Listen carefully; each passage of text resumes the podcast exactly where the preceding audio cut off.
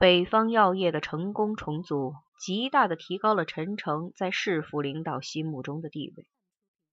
作为原东柳高新技术经济开发区工程建设指挥部代理主任、东柳高科技股份公司代理董事长，新的东柳高新技术经济开发区成立后，陈诚当仁不让的成了开发区党委书记和区长最重要的人选。甚至陈诚自己也认为，自己的履任新职只是市府要走的一个过场而已，在心里他已经做好了足够的准备。如果不是万和事件的突然发生，如果不是由市纪委质量技术监督局、市建设局组成的联合调查组的进一步探究，也许陈诚真的就会这么一步一步坚实的走下去的。万和大厦在投入使用的第二年，就发展成了全市最大的电脑零配件集散地，并以此为中心，辐射到了华北和东北地区。但就在这时，万和大厦第十五层东北角的两根立柱发生了明显的断裂，接着第十三层、九层的一些立柱都出现了类似的问题。进入夏天。天安门广场上的北京和外地的学生越聚越多，几乎进入了一种半自由的无政府状态。市里的各个部门的日常工作都受到了冲击，大家更多的把关注的目光投向了国家的政治生活。这些问题被认为只是一些细小的枝节，既没有引起管理方的注意，也没有引起经营方的重视。到后来，人们发现一些楼层的墙壁也出现了不少大大小小的裂纹，而且那些出现断裂的立柱的上下两部分还出现了不同程度的错位。当六四风波的帷幕徐徐拉上，人们又把目光重新拉回到身边的现实，几乎同时发现了正在逼向自己的危险。许多商家把问题反映到了大厦物业管理处。管理处的工作人员不敢怠慢，又把问题反映到了开发区工程建设指挥部。陈诚和王启胜一起带人来查看的时候，许多商户正在忙着或积极准备着搬家撤离，整个市场内乱哄哄的，一派人心惶惶的样子。两个人一层一层的查看完毕，王启胜的脸上已经涨成了猪肝色。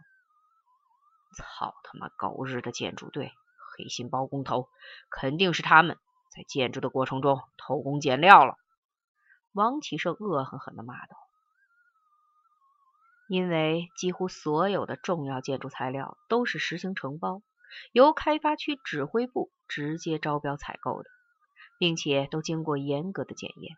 陈诚的心里一直非常坦然和踏实。”王启胜提出事情必须向市府汇报，陈诚没加思索，立即就答应了。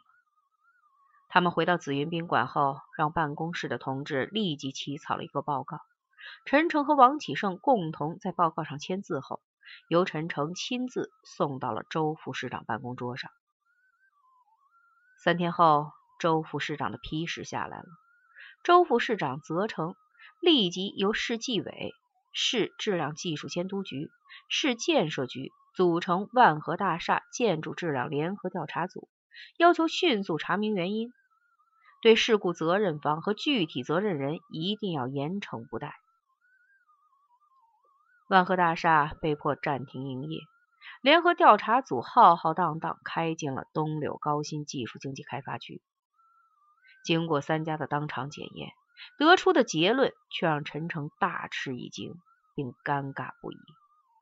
原来问题竟然出在那些立柱和墙体使用的钢筋上，那里有几乎一半的不同型号钢筋抗压性都不合格。换句话说，那些钢筋是鱼目混珠，被掺进了假货。怎么可能呢？陈诚的脸色苍白，口中不停的喃喃自语。我们购买的清一色都是日本最好的马尼纳原钢啊！造价数千万的东柳高新技术经济开发区的标志性建筑万和大厦，投入使用不到三年，就变成了一座摇摇欲坠的危楼，在社会上和市府内部都引起了极强烈的震动。市委主要领导指示，一定要一查到底，不论牵出谁，市委绝不袒护和姑息。属于政府的责任要追究到人，属于建筑方的责任一定要让他们包赔损失。陈诚和王启胜两个人暂时停职反省，随时接受调查组的询问和调查。几天以后，陈诚接到市纪检委的电话，说市纪检委龚林副书记请他去一趟。陈诚说自己马上就到。放下电话，他感到心有些发虚。下楼的时候，两只脚也像踩到了棉花上，软绵绵的，没有一点力气，便只好又打电话把王一兵喊过来。一路上，他心里乱糟糟的，不知道龚林副书记会问他些什么。智者千虑，必有一疏。他做梦也没有想到。厦门海关庞清明的马尼纳原缸里竟然掺进了那么多伪劣品，怪不得那小子慷慨的就以那么低的价格把三千吨钢材给了自己，原来这里面藏着猫腻儿啊！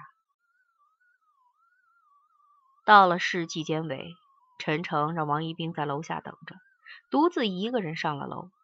有人告诉他，龚副书记正在小会议室等他。陈诚推门进去。果然见龚副书记已经坐在里面了，另外两位更年轻的同志分坐两边。陈诚突然有了一种闯进阎王殿的感觉，龚副书记就像阎罗王，那两个年轻人就是左右判官。龚副书记正同两个年轻人说着什么，看见陈诚进来，就中断了话题，过来和陈诚握了手，请坐吧。龚副书记自己也坐下了。陈诚同志，找你来是有些事情想向你了解一下，请你一定要配合组织，相信组织。陈诚听到“了解”两个字，心里略微放下了一些。龚副书记望着他，脸色虽然和蔼，目光里却透着威严。陈诚同志，你到开发区这三年多。做了许多开创性的工作，组织上还是很满意的，这里就不再多说了。我想了解一些具体问题。万和大厦和开发区的其他建设工程的原材料都是由你们指挥部招标把关的，怎么会有这么多的伪劣钢材混进来呢？百年大计，质量第一，现在发生了这样的事情，教训太深刻了。唉。陈诚长叹了一口气。当初我买下这批钢材的时候，只知道马尼纳原钢是世界上最优质的建筑用钢材之一。工程师检验的结果，各项性能指标也均达到了一级标准，这些都是可以证明的，也把材料存档。后来可能思想上也麻木了，没想到商家就把一些劣质品混了进来。中标的那家公司和你本人有什么关系吗？陈诚心里一沉，纪检委不是已经查明事实真相了吧？沉默了一会儿，陈诚说：“我和深圳欧亚建筑建材公司的老板边亚军是年轻时候的朋友，这是许多人都知道的。但那次我们实行的是面向社会公开竞标招标形式，我没有。”也不可能从中谋取任何好处，这一点我可以以自己的党性担保。你们，我是说，你和边亚军现在还有联系吗？有，陈诚点点头。欧亚公司一直是开发区一个比较稳定的供货商，我们至今也没有听到建筑商对从他们公司进来的产品有什么异议或反应。哦，是吗？龚副书记又意味深长的问了一句。是的，陈诚肯定的回答。所以我承认自己在开发区建设工程中有失误，但我认为我只是犯了把关不严的失误。我希望组织上能够继续深入调查，早日还我和王启胜同志以清白。好，组织上会深入调查的。龚副书记的口气比刚才温和了许多。陈诚同志，组织上是相信你和启胜同志的。今天我们把你请过来的目的，一是想看看你个人的态度，再就是向你敲敲警钟。坦率的说，组织上对你是寄予厚望的，你一定要自珍自重啊！陈诚的心里平生出了不小的感动。我虚心接受组织的批评，并愿意深刻反省，接受任何处分。你先去吧，如果有什么不明白的，组织上还会随时找你。所以这一段时间，你最好不要离开北京。龚副书记说着，向陈诚伸出了手。这个我是知道的，请组织放心。回来的路上，陈诚心里暗自庆幸。幸亏自己早从欧亚公司脱离出来了，要不真的不知道如何洗脱自己。回到家里，陈诚立即动手，跟边亚军写了一封信，一是通报了自己这边的情况，二是希望他能把自己的那一部分股份转移到一个安全的地方，最好是国外。至于庞清明那里，由边亚军看着解决。自从家里用上了电话。后来自己又配了手机，陈诚已经许多年没有写过信了，所以虽然只写了不到三页纸，他已经感觉到非常之累。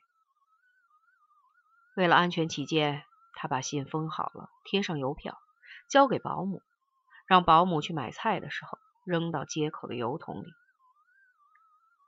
大约过了一个星期，陈诚突然接到了黄运飞的电话，庞清明死了。早在一年前就死了。黄运飞在电话里说：“我们也不知道他是怎样死的，但据说死得很滑稽。”陈诚长长的舒了一口气。接下来是黄埔国荣的被杀和廖东南的突然被捕，这两件看起来似乎和陈诚无关的事件，极大的动摇了陈诚继续在官场上发展下去的决心。黄埔国荣就死在天渊寺了悟和尚的厢房里，他的身上被人打了足有几十枪。公安局的人找到他尸体的时候，他整个人已经变成了一个巨大的蜂窝。天渊寺的钟声依然悠悠扬扬，香火弥漫，木鱼的敲击一声声传入耳骨。但住持了悟大师和派出所所长王怀民。刘大建原来的保安，还有原来的防暴队长铁中平，都原地蒸发了一样，不见了踪影。公安局发了通缉令，车站、广场张贴起了几个人的画像，报纸和电视也做了报道。没有超过一个月，这些消失在茫茫人海中的恶棍，就一个个又老老实实浮出了水面。陈诚想起了一句叫“山雨欲来风满楼”的唐诗，危险正一步步向他合围过来。好在刘大建死了，庞清明死了，最危险的黄埔国荣也死了。陈诚相信，短时间内公安局的人还不会找到自己。停职反省期间，周副市长又把他找去了一次。周副市长没有批评他。但也没给他什么好脸色，只是告诉他，市里决定让他把手头的工作放一放，安排他到中央党校司局级青年干部培训班去学习一段时间。开发区那边呢？陈诚问。市委和市政府已经研究过了，为了加强对开发区建设的领导，决定。成立东柳高新技术经济开发区管理委员会，由市委办公厅朱泽恒同志出任管委会党委书记兼管委会主任。朱秘书长，陈诚怀疑的问了一句：“是的，周副市长面无表情，看得出他对陈诚非常失望。